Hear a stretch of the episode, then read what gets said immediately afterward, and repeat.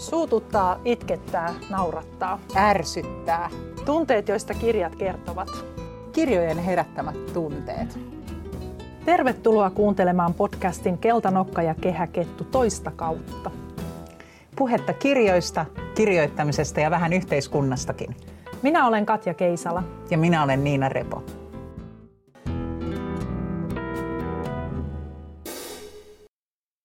Onko sun mielestä hyvä idea lähteä kirjoittamaan tunteista käsin? Mun mielestä se on tosi hyvä idea ja ihan mahtava tunne, kun on niin kova tunne, että haluaa kirjoittaa, mutta täytyy heti tunnustaa, että muutama kustannustoimittaja on saattanut vuosien varrella sanoa, että nyt on liian lähellä sitä tunnetta tai liian lähellä sitä tapahtumaa, että se paistaa vielä läpi. Eli voi olla, ehkä se ei olekaan sataprosenttisen hyvä asia. Mitä mieltä sä oot? No mä varmaan oon kiinnostunut kirjoittamaan juuri tunteista tai jonkinmoisesta tunneolotilasta.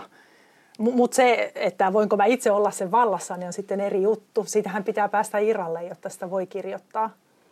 Niin, vai pitääkö? Voihan sitä siis nauraen kirjoittaa tai vihan vallassa kirjoittaa. Mutta pystyykö sitä sitten arvioimaan lopputulosta, niin siihen saattaa mennä aikaa. Niin, niin. Niin ainakin se nyt on fakta, että tunnetilan pitäisi vaihtua sen mm. tarinan edetessä, ettei ole koko ajan vaikka yksi tietty voimakas tunnetila. Sitähän ei lukisi edes itse, eikä Erkki. Toi on kyllä totta. Miten, miten niistä tunteista sun mielestä pitäisi kirjoittaa? No ehkä sellainen yksi teatterista tuttu juttu on, että se ei oikein auta, että se tunnetila on näyttelijässä lavalla, kun se pitäisi olla siellä katsojassa – Eli Aha. jos näyttelijä lavalla vain itkee, mutta, mutta katsoja ei, niin se on ongelma. Mutta sitten jos näyttelijällä on se surun tunnetila ja saa katsojan itkemään, niin se on se lottovoitto. Ja samaa mä ajattelen kirjoittajalla. Eli se, että mulla on joku tunnetila, mä kirjoitan siitä paperille, niin ei paljon auta, ellei se jollain tavalla siirry siihen lukijaan. Tai etten mä saa siinä lukijassa herätettyä mm. tunnetilaa. Mm. Mm. Joskus mä oon ajatellut, että olisi kiva kirjoittaa semmoinen tosi ärsyttävä hahmo, joka kuvaisi ehkä nykyaikaa jahnaamalla koko ajan tunteistaan. Joo, no niin. Onnea matkaan sitä odotellessa.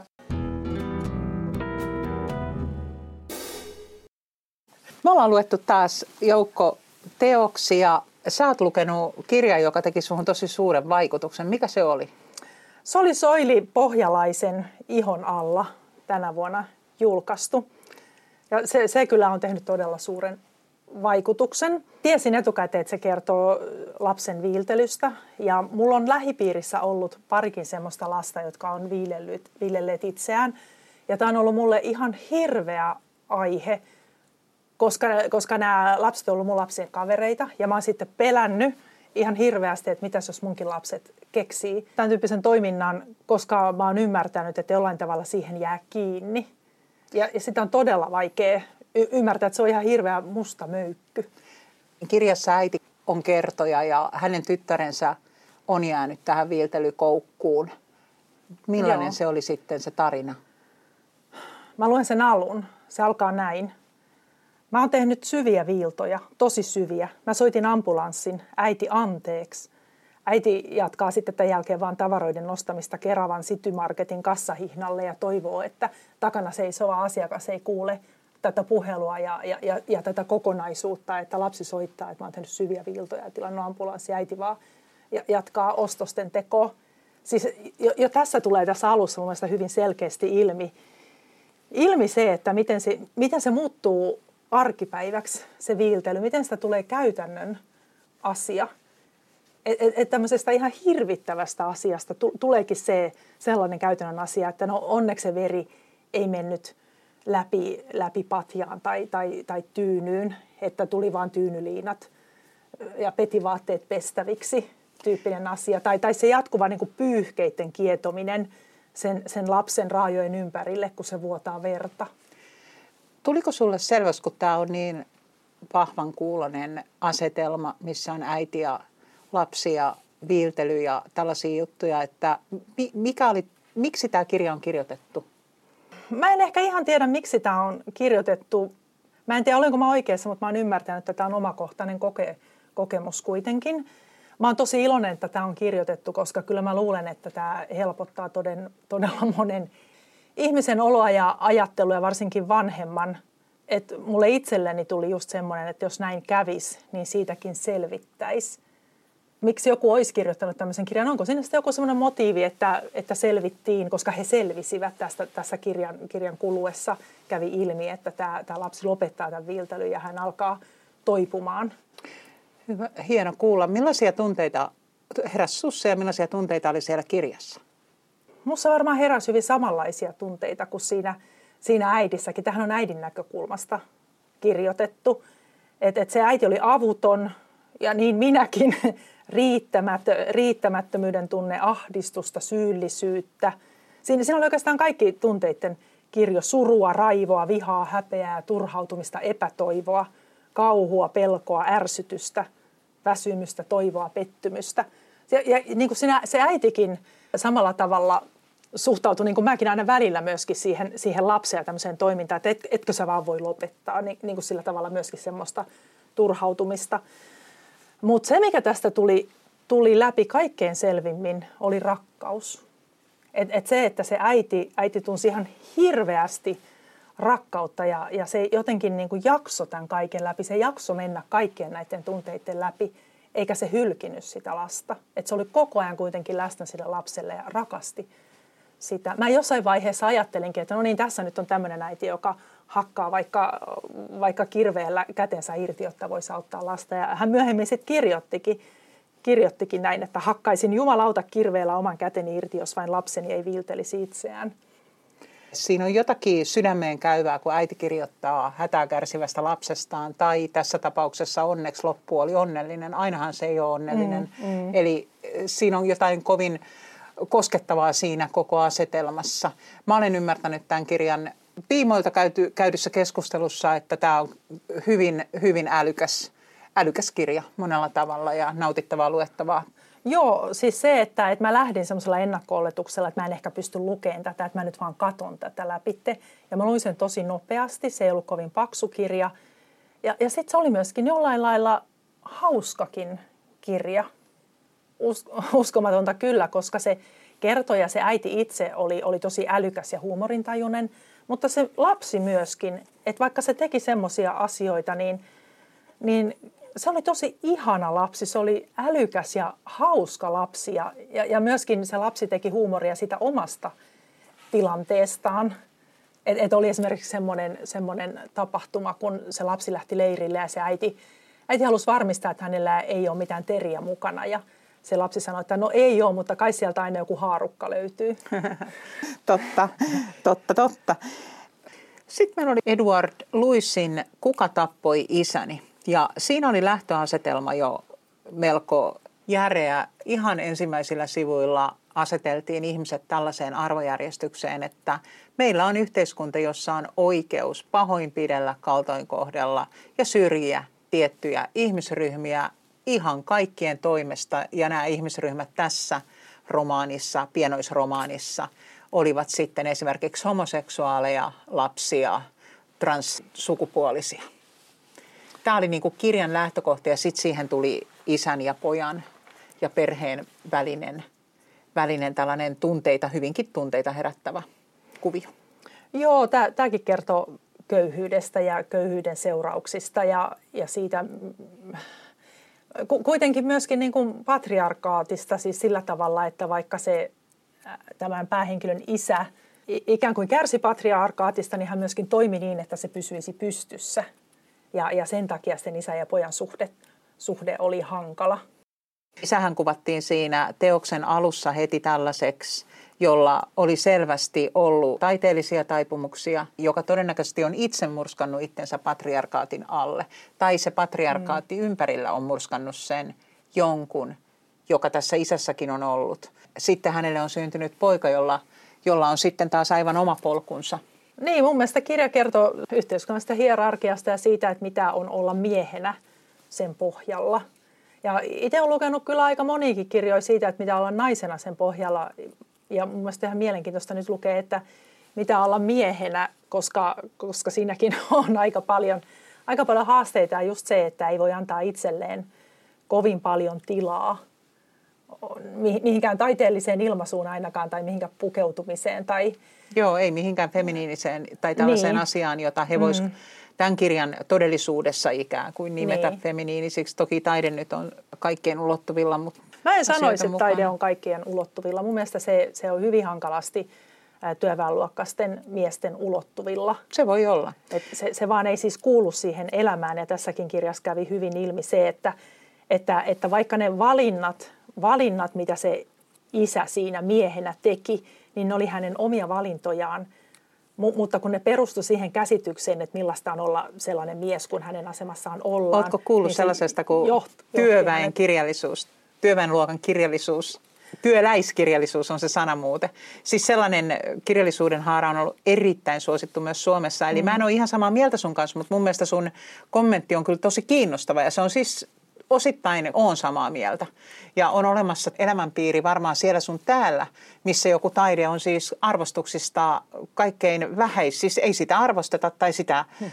ei tunnisteta muuta kuin ehkä jopa pelleilyksi.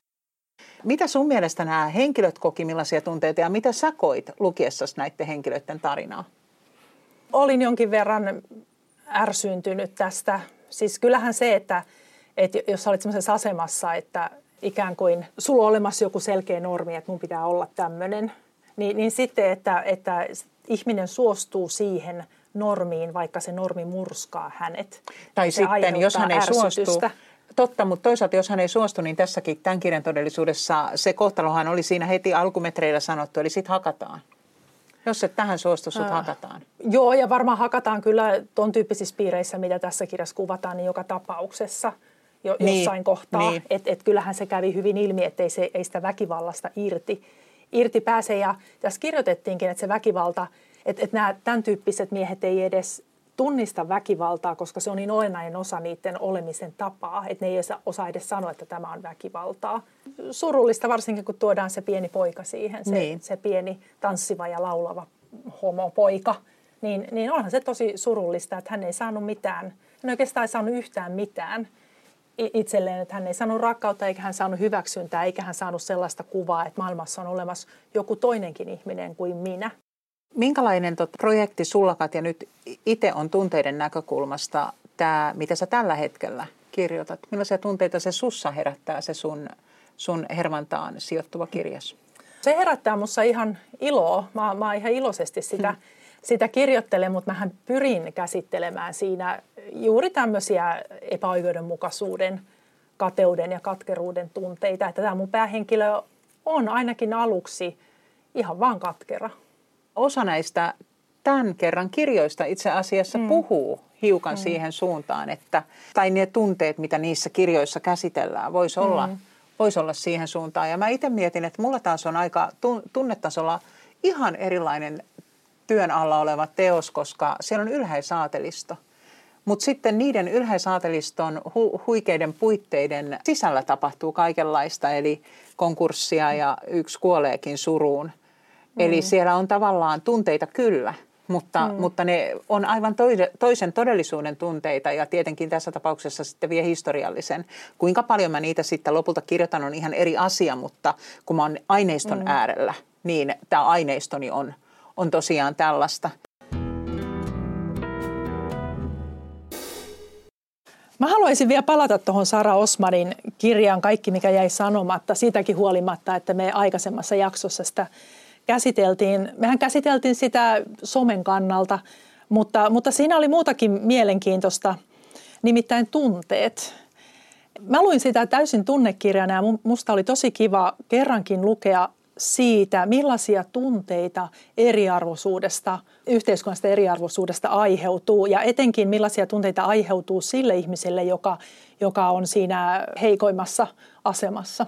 Kyllä joo. Puhut mm. tietenkin Sofia-hahmosta, joka kirjassa oli pakolaistaustainen, pärjännyt siinä mielessä erittäin hyvin, että ollut lakiopinnoissa ja tämän kirjan aikajanalla hän työskenteli avustavana lakimiehenä oikein hyvässä lakitoimistossa. Eli hänelle itselleen oli auennut polku ruotsalaisessa yhteiskunnassa varsin hyvään paikkaan, mutta hänen ajatuksensa kuitenkin askartelivat hänen oman pakolaisperheen tarinan parissa ja siitä kaikesta, kaikessa siitä, mitä siitä oli seurannut, plus siitä, että hän oli somali taustainen, niin sitten myös hänen, hänen ulkoinen olemuksensa siellä ruotsalaisissa lakipiireissä aiheutti tilanteita, joissa esimerkiksi kommentoitiin joka kerta, että ai Sofia, oho, ai. Eli ikään kuin kiinnitettiin huomiota eri tavalla kuin olisi kiinnitetty, jos olisi ollut tämmöinen vaalea ruotsalainen Sofia siinä. Mm, mikä hänen mielestään sitten oli merkki rasismista ja, ja kyllä tietysti olen taipuvainen uskomaan Sofian käsityksiä tästä. Itsehän on vaikea tietää rasismista mitään käytännössä, kun ei ole musta.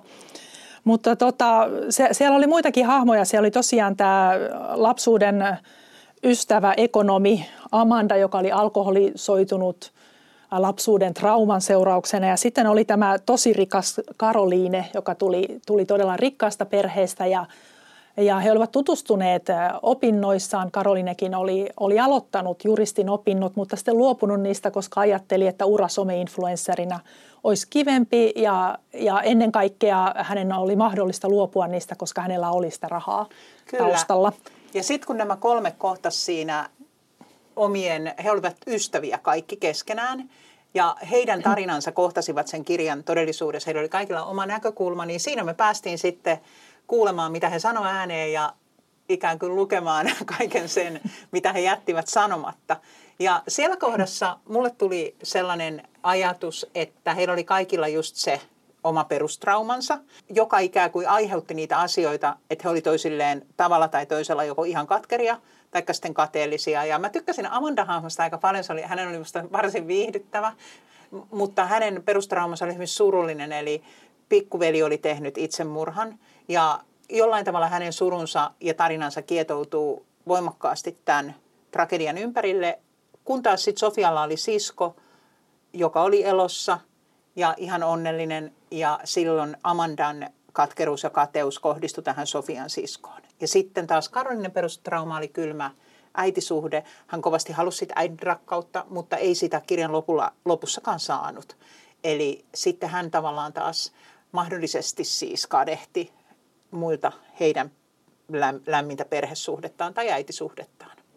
Joo, ja Sofia sitten taas, hän ei, hän ei nähnyt ilmeisesti ollenkaan tätä Karolinen traumaa, tätä Karolinen hirvittävää äitiä ja, ja miten kova ja kylmä Karolinen maailma oli sen äidin takia, vaan hän näki pelkästään sen, sen valtavan omaisuuden, mikä siellä oli taustalla ja hän kadehti sitä tunsi, tunsi kateutta ja katkeruutta ja vihaa myöskin siitä, että hän on itse, itse niin huonoista lähtökohdista ja, ja hän kuvitteli paljon sitä, että miten hienoa Karolinen elämä on ollut ja lapsuus ja, ja millaista se sitten on, kun on, on todella paljon rahaa. Et, et, et mä ymmärrän hyvin sen, että et eriarvoisuudesta nousee kateutta ja katkeruutta ja vihaa ja musta oli tosi kiva lukea ne.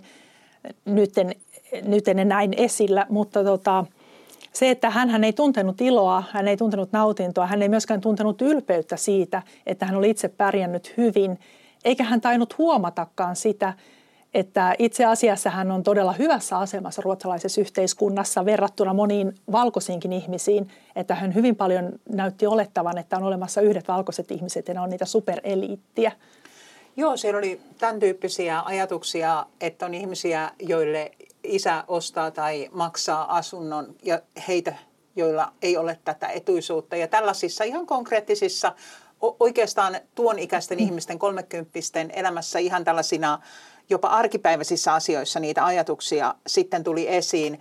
Ja mitä he tosiaan tiesivät ja tunnistivat toisistaan, niin tuntui tosiaan monin paikoin, että paljon jäi paljon jäi tunnistamatta ja siitä syntyi sitten niitä varmaan osittain oikeita ja osittain turhia konflikteja heidän välilleen. Sofiasta sen verran vie, että hänellä oli jonkinlainen läpikäymätön ristiriita sen pakolaistaustansa tai perheen pakolaistaustan kanssa siinäkin mielessä, että hän tuli kertoneeksi eri ammatit omille vanhemmilleen koska oli olemassa tällainen tarina siellä Ruotsissa, että monet pakolaiset, jotka on kirurgeja kotimaassaan, ei voi olla sitä enää Ruotsissa, niin sitten hän tuli sanoneeksi, että hänen kisensä on kirurgi, vaikka se oli ilmeisesti toinen klassikko, kamelikuski.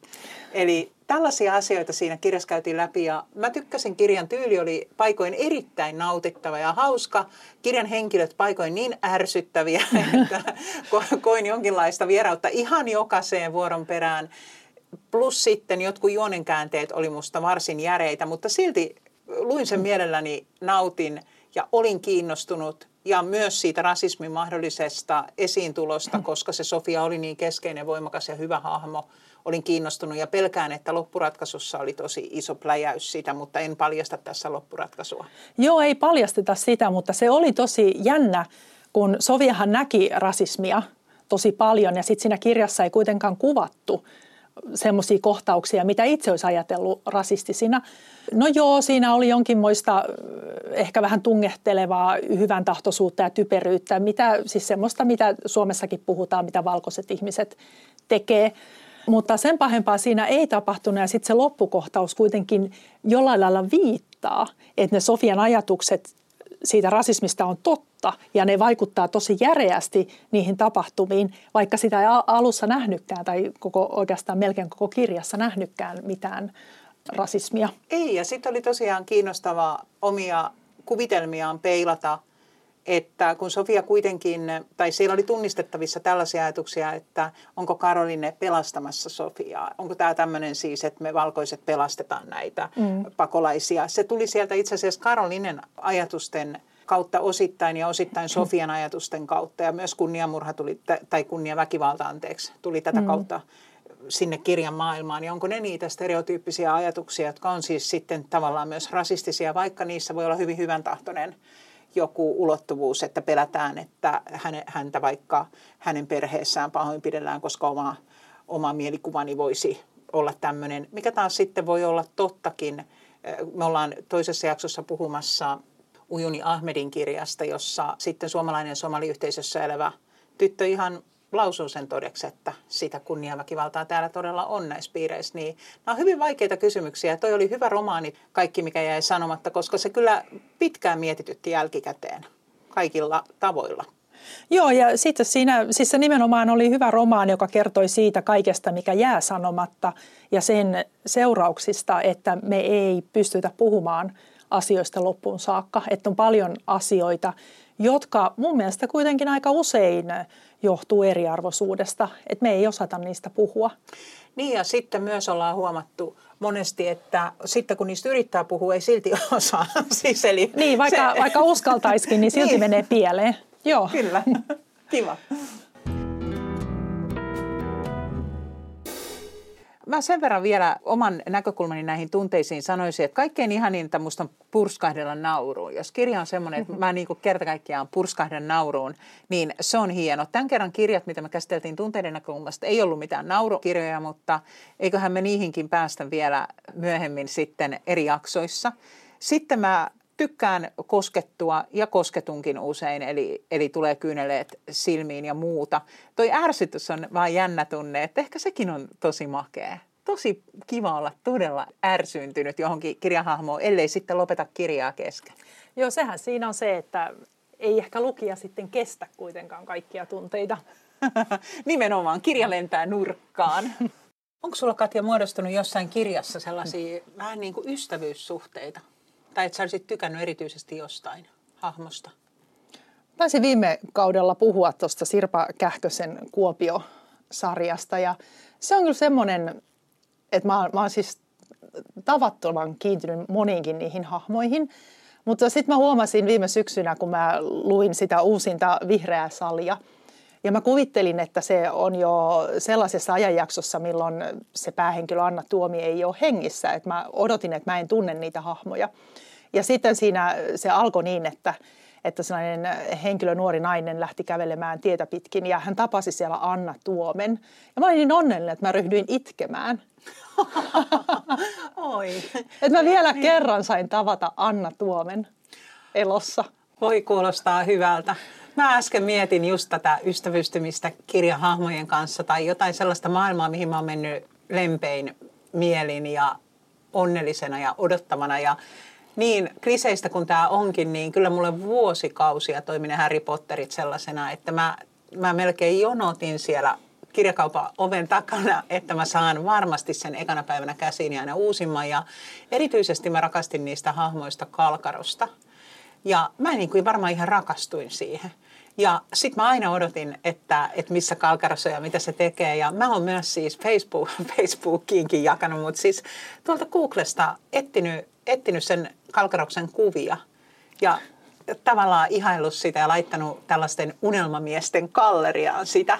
Et mä, se oli aika, aika jännää. Siis hei, aikuisiellä. aikuisiellä. Onko koskaan rakastunut yhteenkään kirjahahmoa? Ei ainakaan tule mieleen. Onko sulla sitten ollut sellaista hahmoa, jota sä niin kuin vihaisit? En, en mä usko. Niin, meillä on vähän tämmöinen ero, että ihan selvästi mä itken, nauran ja tunteilen ihan selvästi enemmän näiden kirjojen äärellä. Mullakaan ei ehkä sellaista perusvihahahmoa, että jos mä oon vaikka lukenut jotain sarjaa ja siinä on ollut toistuvia hahmoja, niin ehkä mä en ole ketään niistä loputtomasti vihannut. Että ehkä niihin on tullut sitten jonkinlainen muunlainen ristiriitainen suhde niihin hankaliin hahmoihin. Yhtä hahmoa mä olen pelännyt tosi paljon ja, ja se on Daalin kirjoissa, joita mä luin lapsille, kun he oli pienempiä ja kirjassa Kuka pelkää noitia, niin siinä oli semmoinen päänoita, että mä vihasin sitä niin paljon, että mä toivoin, että se olisi niitattu heti. Niitattu heti. Kyllä, vaikka lattia. Niin.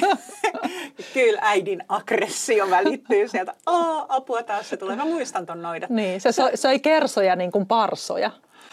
Aika mahtava. Hei, se Roald Dahlhan oli riemastuttava ja mä muistan, jos tunteita ajattelee, niin sehän on ollut niin hykerryttävä sen groteskin ja hyvin pelottavien hassujen aikuishahmojen ja vähän vekkulien myös vähän ilkeiden lapsihahmojen kuvaajana. Ja, ja mä muistan sen Ilmarin ihmelääkkeen Daalilta sellaisena, joka on tuottanut mulle ihan konkreettista riemua, koska me ollaan tehty niitä ihmelääkkeitä omien lasten kanssa. Ja sitten mä oon ihan opettajana, kirjoittamisen opettajana käyttänyt niitä, tehty koulussa Ilmarin ihmelääkettä. Ja siinä oli vaan semmoinen ongelma, että kaikki astmaatikot meinasi joutua sairastuvalle, kun sinne kaadettiin kaikki haisevia hajuvesiä ja shampoita ja ties mitä multaa ja sitten ulkona kun tehtiin lasten kanssa, niin en tiedä mitä murrahaisia ne sinne pudotteli, mutta ihana, ihana riemastuttavien tunteiden ja selvästi pelonkin Roald Dahl. Mulla on semmoisia kokonaisia kirjasarjoja, joiden maailmassa mulle tulee hyvin kotoisa olo, minne mä aina palaan ja palaan kun mä tunnen itseni jotenkin juurettomaksi. Et yksi on Väinö Linnan täällä Pohjan tähden alla, missä mä olenkin viettänyt hyvin paljon aikaa ja tulee varmaan vielä viettämään. Ja toinen, toinen mikä tulee mieleen, on Eeva Joenpellon Lohja-sarja. Ja, ja mähän haluaisin kyllä olla hopitti. Etkä ole muuten ainut.